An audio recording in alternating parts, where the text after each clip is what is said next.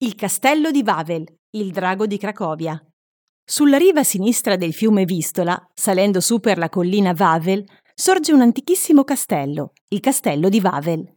Un luogo misterioso e simbolico, fonte di grande significato per i polacchi. Infatti, oltre a essere residenza reale, da lì i re polacchi governarono il paese per ben cinque secoli, dal 1030 al 1596. La cattedrale, adiacente al castello, è il santuario nazionale polacco. Qui sono stati sepolti i reali della Polonia e alcuni illustri polacchi.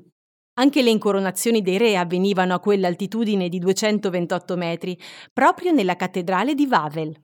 La cappella di Sigismondo, Kaplica Zygmuntowska, realizzata da Bartolomeo Berrecci come cappella tombale per gli ultimi dei Jagelloni e finanziata dal re Sigismondo I, è uno dei più magnifici esempi di architettura rinascimentale toscana a Cracovia e, secondo gli storici dell'arte, di tutto il nord delle Alpi.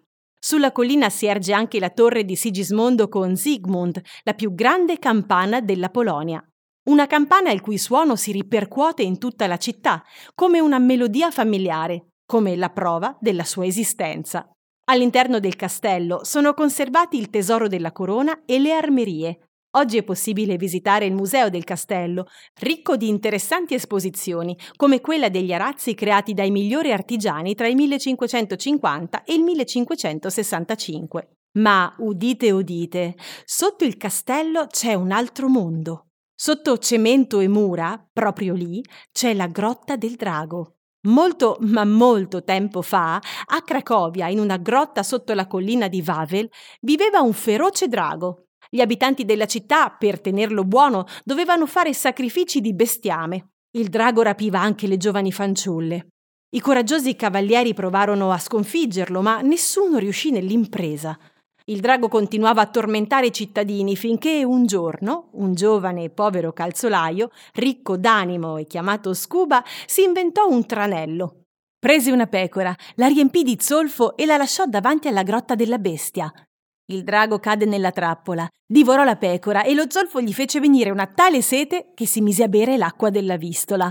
Ne bevve talmente tanta che alla fine scoppiò si diffuse una grande gioia in città e l'eroico calzolaio ricevette una grande ricompensa.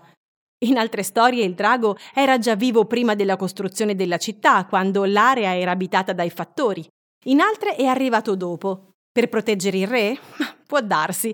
Oggi la caverna è un luogo di visita facilmente riconoscibile perché al suo esterno si annuncia con una statua di bronzo raffigurante il drago. Noi consigliamo di andarci, leggere tutte le leggende polacche e poi scegliere quella a cui credere di più, senza paura.